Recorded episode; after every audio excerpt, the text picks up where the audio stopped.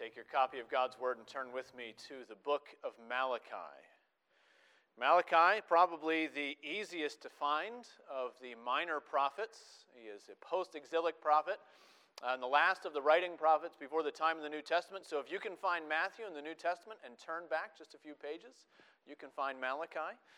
Uh, and uh, we are beginning a new study today as we, as we go through Malachi. Again, as I said, he's a post-exilic prophet. Uh, and very much looking forward to the work that the Lord will do. Uh, the name Malachi means my messenger, and he uh, foretells, as we get to the end of this book, of the messenger who will come to prepare the way for the Lord, John the Baptist. He foretells John the Baptist and the coming of Jesus. Uh, but one of the features that you'll notice as we make our way through Malachi uh, that is unique about this book is the disputations that we find that structure all of the prophecy. Uh, we, we might even call them disagreements, because six separate times in distinct places in Malachi, the Lord makes a statement or he makes a claim to or about his people, and uh, and every time his people return with, what do you mean by that? Uh, how so? Uh, prove it. Uh, and so there is a disagreement between the Lord and his people, and we'll see that in six separate sections. The first disputation shows up in verses two through five, so today we're going to be looking at that introductory verse and also the uh, the rest of the first five verses. So Malachi chapter one, verses one through five today. And before we read this text together, let's go and seek the Lord in the illuminating power of his Holy Spirit among his people. Let's pray. Oh, gracious Lord and God, we thank you for your messenger. We thank you for this word that you give and have given to Israel and now give to us. We pray that we would be faithful as we hear it, that you by your Holy Spirit, the same Holy Spirit who inspired these words, would also enliven our hearts, enlarge our understanding of you to trust and to believe all the promises that you have for your people. Thank you for this word. As, as we study Malachi, we pray that you would edify us and glorify yourself. We ask in Jesus' name, amen. Well, hear now God's word as we find it in the prophecy of Malachi, verses one through five of chapter one. The oracle of the word of the Lord to Israel by Malachi. I have loved you, says the Lord. But you say, how have you loved us? Is not Esau Jacob's brother, declares the Lord? Yet I have loved Jacob, but Esau I have hated. I have laid waste his hill country and left his heritage to jackals of the desert. If Edom says, we are shattered, but we will rebuild the ruins, the Lord of hosts says, they may rebuild, but I will tear down.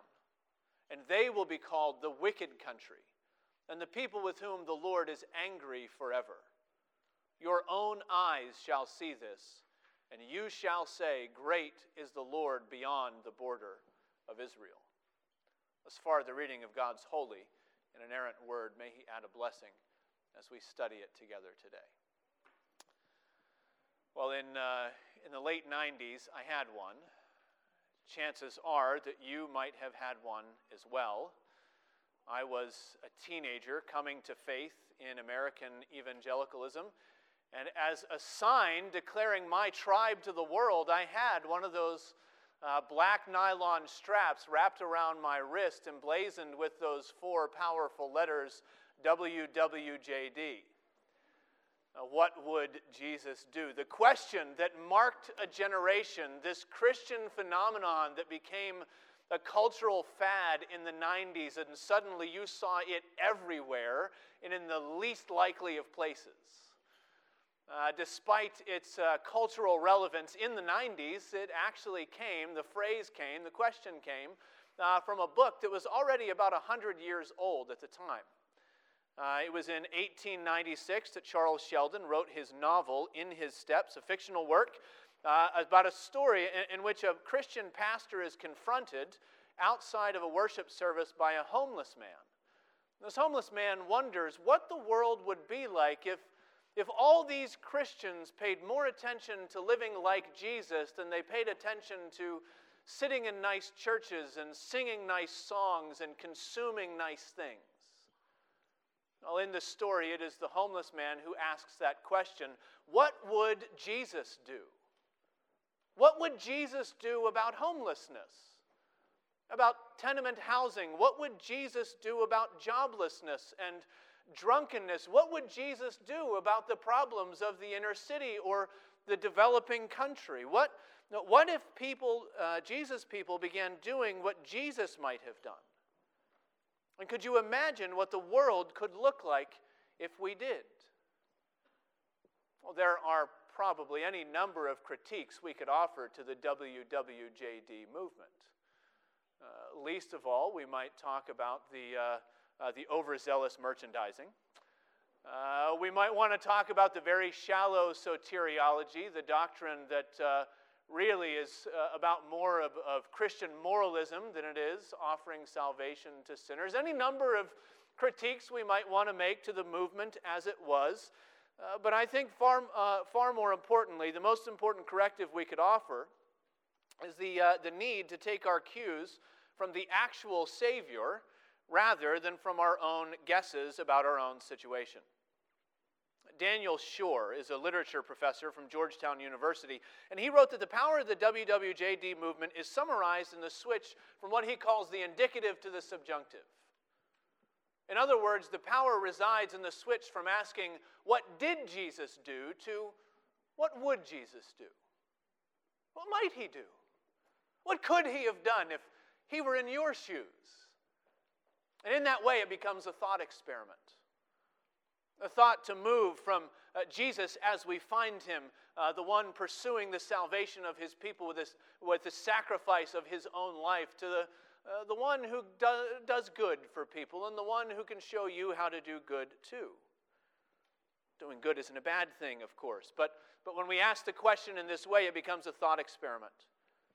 A way of crossing a divide of, of, of time and space in, in which Jesus actually lived in an attempt to make his life seem more relevant to our lives rather than less. In other words, it's a way of taking Jesus out of the Scriptures and moving him into our circumstances. That is, uh, as Josh Rothman points out, precisely where the movement went from being a moral challenge to offering moral license. He asks, how useful is it to ask, what would Jesus do? As it turns out, very useful. Because often you find that Jesus would do whatever you were inclined to do anyway. The point is that rather than asking you to come to Jesus, the question asks Jesus to come to you. It's always dangerous, isn't it, when we come to God with our expectations of what we think he ought to be about, looming larger than what he's told us he's actually doing. It's dangerous when we evaluate God's love and his mercy and his greatness and his goodness according to our standards rather than according to his own. That was the lesson that Israel needed to learn in Malachi's day. It is still the lesson that we need to learn today. To come to the Lord seeking what he reveals about himself more than what we would like him to be about. But today we're going to see this passage unfold uh, with God's help in two points.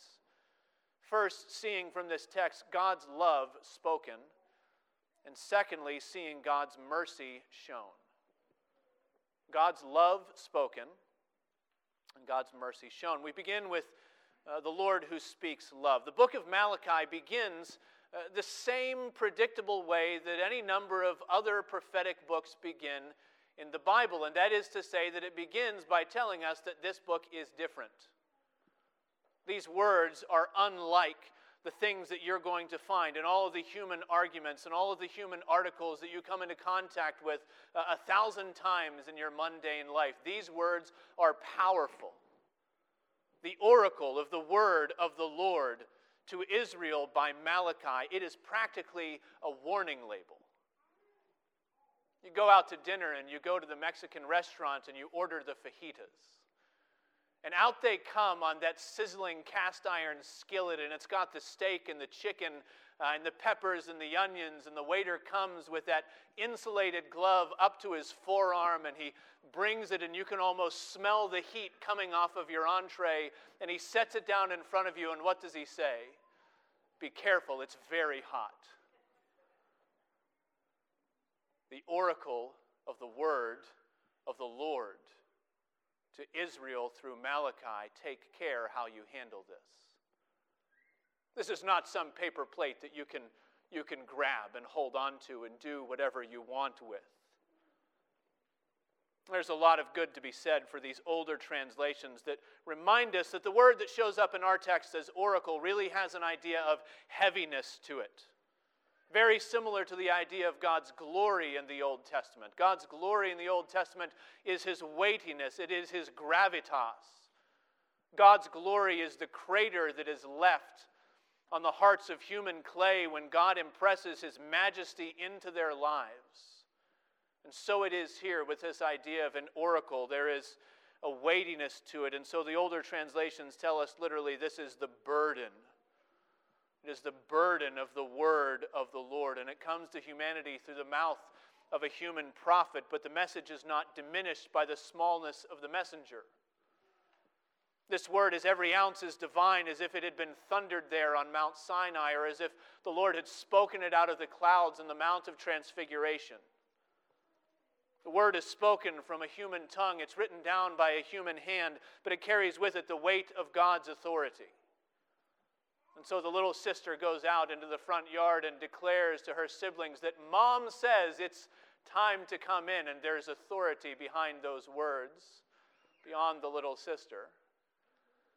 And so too the holy men of old spoke as they were carried along by God's Spirit, and as they were carried along by God's Spirit, they spoke words of life and death, words of cursing and blessing, words of judgment and salvation, words of grace and glory, and they did so in the name of the Lord God Almighty. And before we get any further into this prophecy, it is imperative that we recognize what it is that our ears and our hearts are handling today. This is not the sermon where I camp out for all forty minutes on the first verse.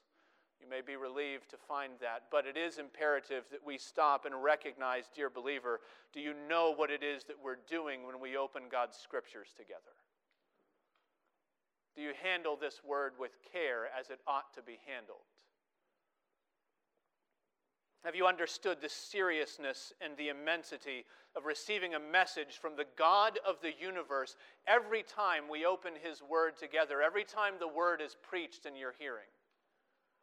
Have you found in God's word, from Malachi the prophet, from Revelation and Romans and Genesis and Isaiah, have you found in God's word the smelling salts that your drowsy soul needs to be awakened to the glory and goodness of your Savior? Or has God's word perhaps become sleepy and familiar to you like a cup of decaf tea? Has the sword of God's word stopped slicing you open by now? Has it stopped revealing the sins that need to be removed and the wounds that the Lord still desires to bandage in your life? Hebrews tells us that long ago, in many ways, God spoke to our fathers through the prophets. He's spoken to us in these last days through his Son, but he spoke through the prophets, and that means this is God's word. This is God's word to Israel, and this is God's word preserved by his Spirit and passed down through generations so that you can read it. This is God's word to Israel. This is God's word to you. Which means we dare not separate the wake-up call of verse one from the declaration of verse two. This is the word of the Lord, says Malachi. This is the burden that he has to share with his people. But what is the burden? What is this weighty message? What does the Lord have to say? He has to say, I have loved you, declares the Lord. There's a context here. There's an argument here, and we're going to get to the argument in just a moment, but for a minute, just sit with that opening line. I have loved you, declares the Lord. That is the beginning of this letter to his beloved. And the Lord is not speaking this in the past tense. He's not saying that I used to love you. He's saying that this is something that continues. It is a present perfect. It's a completed action that continues down into the future. As the New Living Translation has it, I have always loved you. When Yahweh declares his love, he is declaring the primary bond of faithfulness that has characterized his dealings with his people from the very beginning. And how do we know that? We know that because the Lord is speaking to Israel, to the people gathered under the covenant name. And here is where we need to get into a bit of the history of this passage and the text that we have before us. We don't know much about Malachi the man. But from all the clues that we have, we find in his prophecy that, that he did most likely minister after the exile, somewhere in the fifth century, probably somewhere four hundred fifty to four hundred thirty years before the birth of Christ. That means that Malachi was a prophet to what we would probably most likely call the southern kingdom. Now reconstituted, now regathered in Jerusalem, these tribes that came out of exile and now back into the promised land. The temple has been rebuilt, and there have been a few waves of God's people who have come back from, uh, from the east and have returned, but they're still mostly members of the southern kingdom, the tribes of Judah and Benjamin, with a few Levites sprinkled in.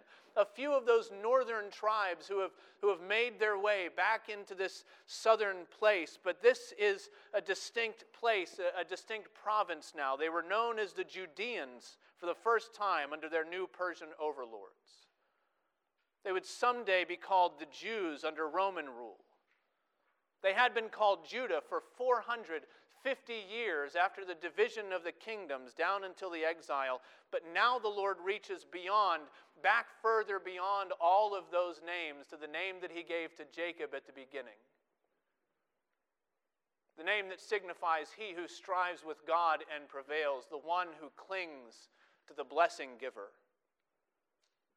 This is the word of the Lord to his covenant people, to Israel. I have loved you.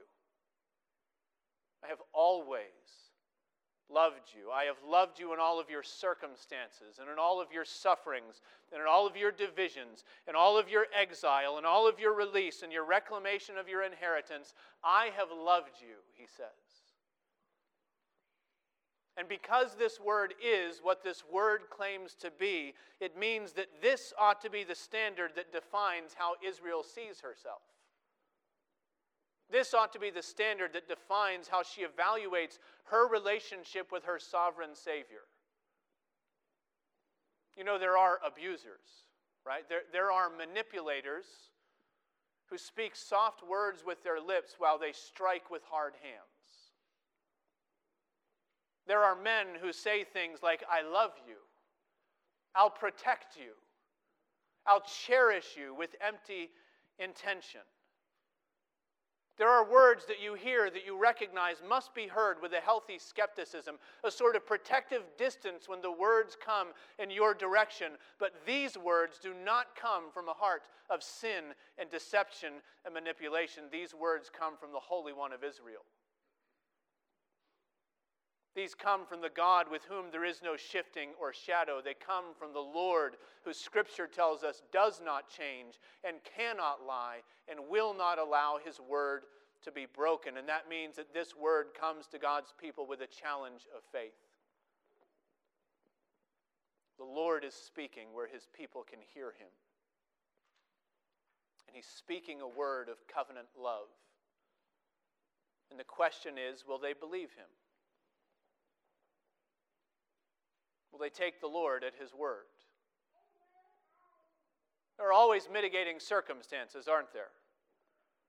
There are ups and downs, there are disappointments, there's loss, there's loneliness, there's temptation to sin.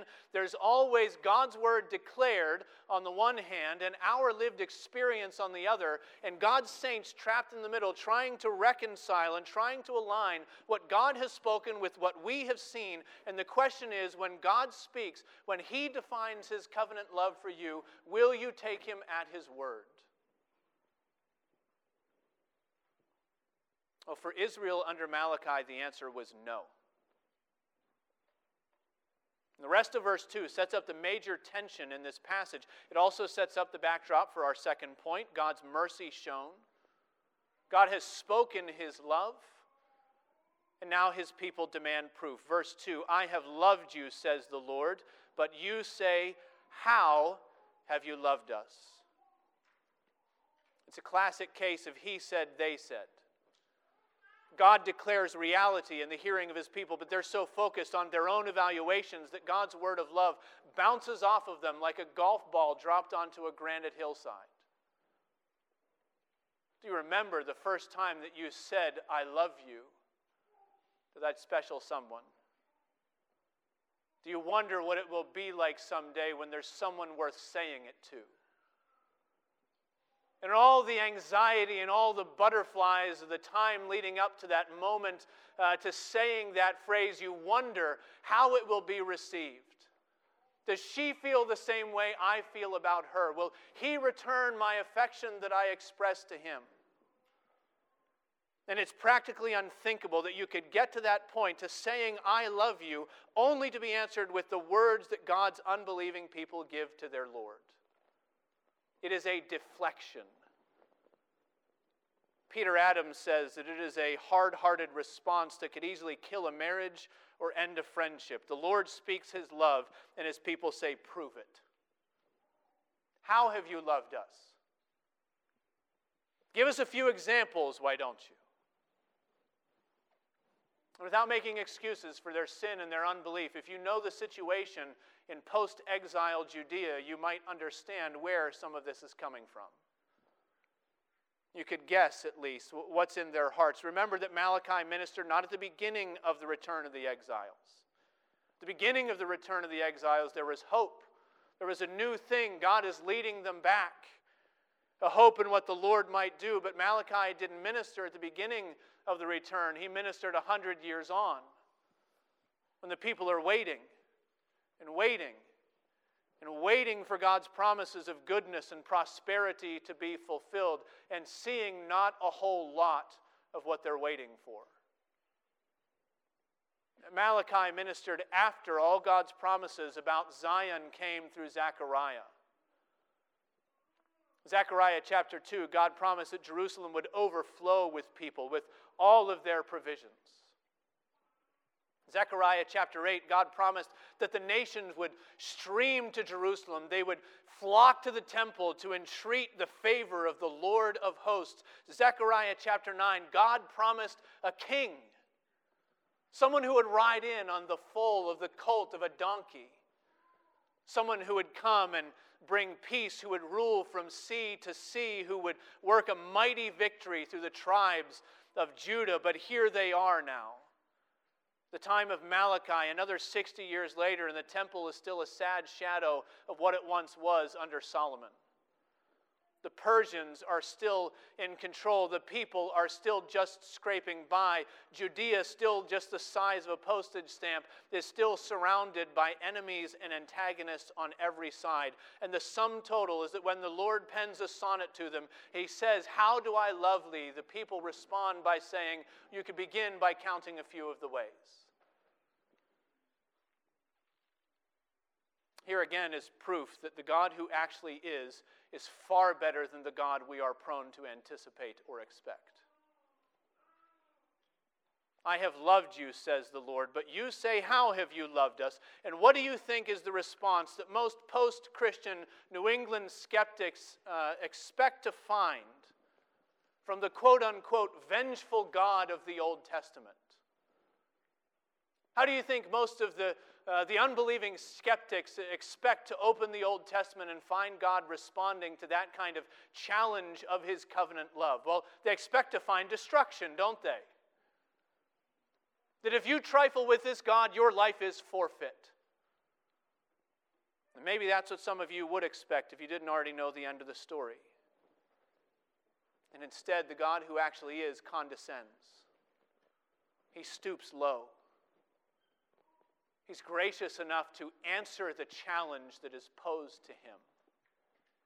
He puts his mercy for Israel on display. And again, God's proof of his mercy is also unexpected.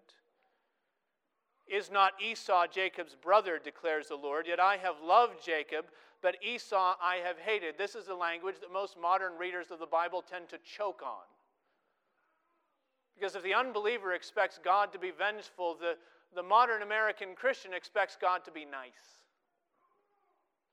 And a nice God would never hurt or, or hate anyone or anything, would he? Yet that is exactly what God says.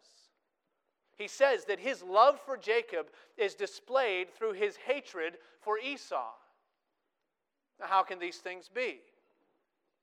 Now, we need to recognize that love and hate in the Bible are different than, than just the vague feeling we attach to them today.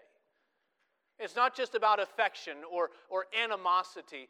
When we look at hate and love in the Bible, especially from God, it's about action. God keeps his love. God shows his love. God maintains his love for thousands of generations. He pours out his hatred on the objects of his wrath. We also need to remember that God's hatred is not tainted by sin the way our human hatred almost always is. God's hatred is an expression of perfect justice. God's hatred is holy. It is pure. It is righteous. It is good. God declares his hatred on what is destined for destruction. Proverbs tells us there are six things the Lord hates. Seven, they're an abomination to him: haughty eyes, a lying tongue, hands that shed innocent blood, a heart that devises wicked plans, feet that make haste to run to evil, a false witness who breathes out lies, and one who sows discord among brothers. God's hatred is exercised in the destruction of the wicked and their wickedness. And in the case of Edom, the other name for Esau, the Lord says that his hatred is poured out in the fact that he has laid waste his country, left his inheritance to the jackals of the desert. This is decreation language. It's very similar, actually, to much of the language that the Lord uh, puts against his own covenant people, Israel. Take Isaiah, for example. You can find any number of instances where the Lord says he will turn over the land of Israel and leave it to the jackals and the ostriches and the owls and the wastelands. But there's a difference, isn't there? And the difference between the way the Lord sometimes says that he will leave the towns of Israel desolate and the way that he says he will leave Edom uninhabited is God's determination to make a complete end of Esau with nothing left. And so in verse four, there's another clash between uh, God's evaluation and human evaluation. If Edom says, "We are shattered, but we will rebuild the ruins," the Lord of hosts says, "They may rebuild, but I will tear down." They may build, but I will tear down, and they will be called the wicked country and the people with whom the Lord is angry forever. Indeed, this judgment was already in process in the days of Malachi. Within about one hundred years from the time of this prophecy, it would be fulfilled, and the nation of Edom would effectively be erased from the world. It'd be swallowed up by invaders and occupiers until there was absolutely nothing left. This may seem to us like a strange way for God to show his love to Israel, by, by displaying his hatred toward Esau. But remember what we learned at the end of our studies through Joel, what Pastor Andrew helped us to hear just last week. When Babylon overthrew Jerusalem in five eighty-six B C, it was the Edomites who joined in the action. They joined in by capturing the, the fleeing Israelite refugees. They joined in by selling them into slavery to the surrounding nations. They joined in by slaughtering the vulnerable. They joined in by swooping in to snatch up the land that was left behind by the exiles. And so when the Lord says that he's going to be angry with Edom forever, he's declaring to Israel that he will love Israel through retribution, through protection. The Lord is going to love his covenant people through defending them against those who sought their destruction. He will turn the evil of their oppressors back upon their own heads, and he will make a complete end of their injustice. That's one of the ways that we can understand this as a, a show of God's love, but really the key to how this hatred highlights God's love and mercy toward Israel is not in that chilling statement of verse four. It's in the seemingly innocuous statement in verse two. "Is not Esau Jacob's brother?" declares the Lord. Indeed, he is.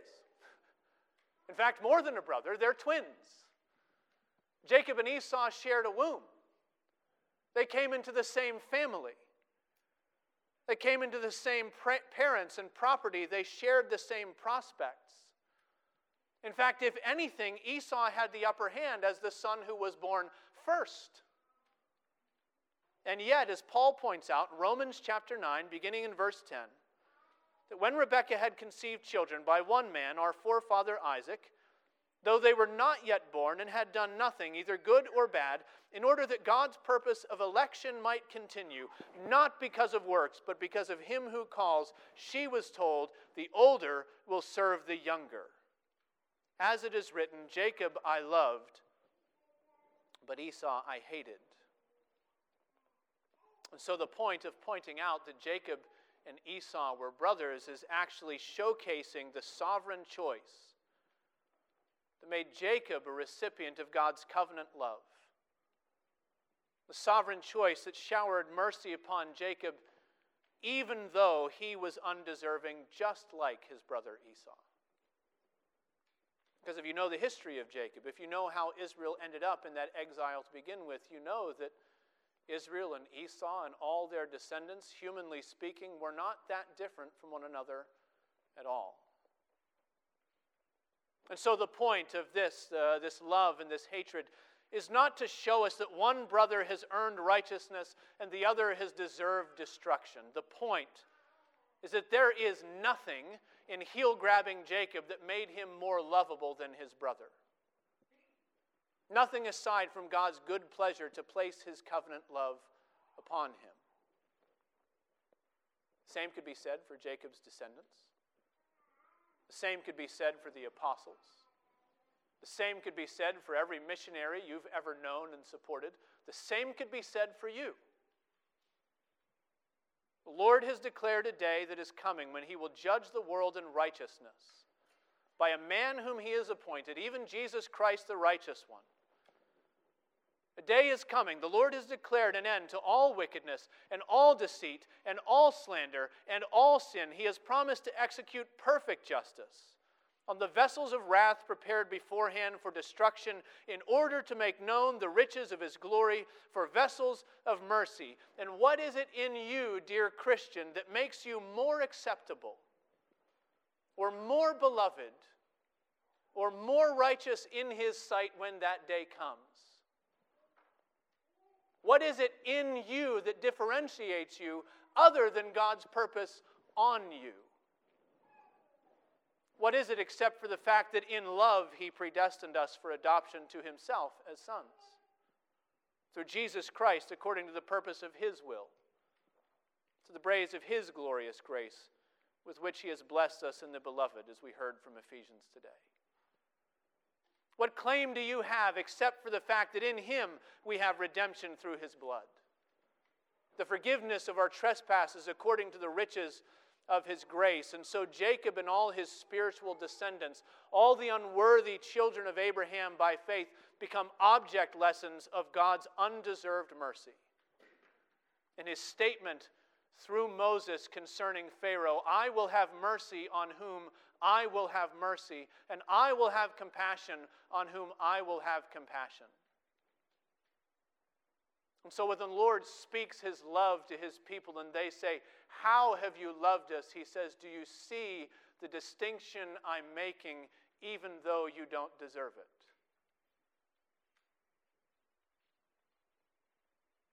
Two thing, themes running through these verses. The theme of God's love spoken over his people, and the theme of God's mercy shown to undeserving sinners like Jacob the heel grabber. And through Malachi, the Lord declares that the day will come that this love and mercy will lead where God's love and mercy always lead, to the praise of his glorious grace. Verse five, your own eyes shall see this, and you shall say, do you see the corrective? Do you see the answer to the challenge that they issue to the Lord? He is going to wrest from them a confession that he has done exactly what he said he was doing, that he is the one who's loved his people. Your own eyes shall see this, and you shall say, great is the Lord beyond the border of Israel. There's a day coming when Israel's discouragement and doubt would be swallowed up by sight. when the undeniable evidence of God's preserving power would be seen, not just by Israel, but among the nations of the earth. That was the original intent of God's dealing with Pharaoh, by the way. The first time that that phrase shows up, the Lord speaking of those upon whom he will have mercy and those whom he will harden. And why did he do it? So that the nations would see. So that the people would know. So that the people would know that God makes a distinction between his people and the objects of his wrath. That was the way that God promised to deal with Israel as well through Malachi. Showing them what the Lord will do for those who receive his word and wait upon him. And what about you, dear believer? What will be the result in the day when the clouds are rolled back? When the trump shall resound and the Lord shall descend, what will be your refrain on that day? Will you join in with Israel and say that great is the Lord beyond the borders of Israel, or will you join in the chorus of elders and angels and living beings and say, to him who sits on the throne and to the Lamb be blessing and honor and glory and might forever and ever? It's the same song with different words, isn't it? Worthy are you, for you were slain, and by your blood you ransomed people for God from every tribe and language and people and nation, and you have made them a kingdom and priests to our God, and they shall reign on the earth. What is it that makes you deserving of being able to sing such a song, except God's love spoken over you, his preserving power shown in calling you to himself? The Lord makes known his goodness and his love upon his people through preserving them and calling them and placing his love upon them. Let's pray together. O Lord our God, we thank you for this, your word through Malachi. We pray that you indeed would cut us to the heart, divide between joint and bone, marrow and sinew. We pray that you would uh, lay us bare before you. Show us the deficiencies of our own faith and the challenges we raise against you. But, O Lord, we pray for your mercy, which we do not deserve, but you are able to give by your sovereign good pleasure. Call many to yourself. Make us your people. Place your love upon us. Thank you for Christ our Savior, the one who is the proof of your love for us. We ask in Jesus' name. Amen.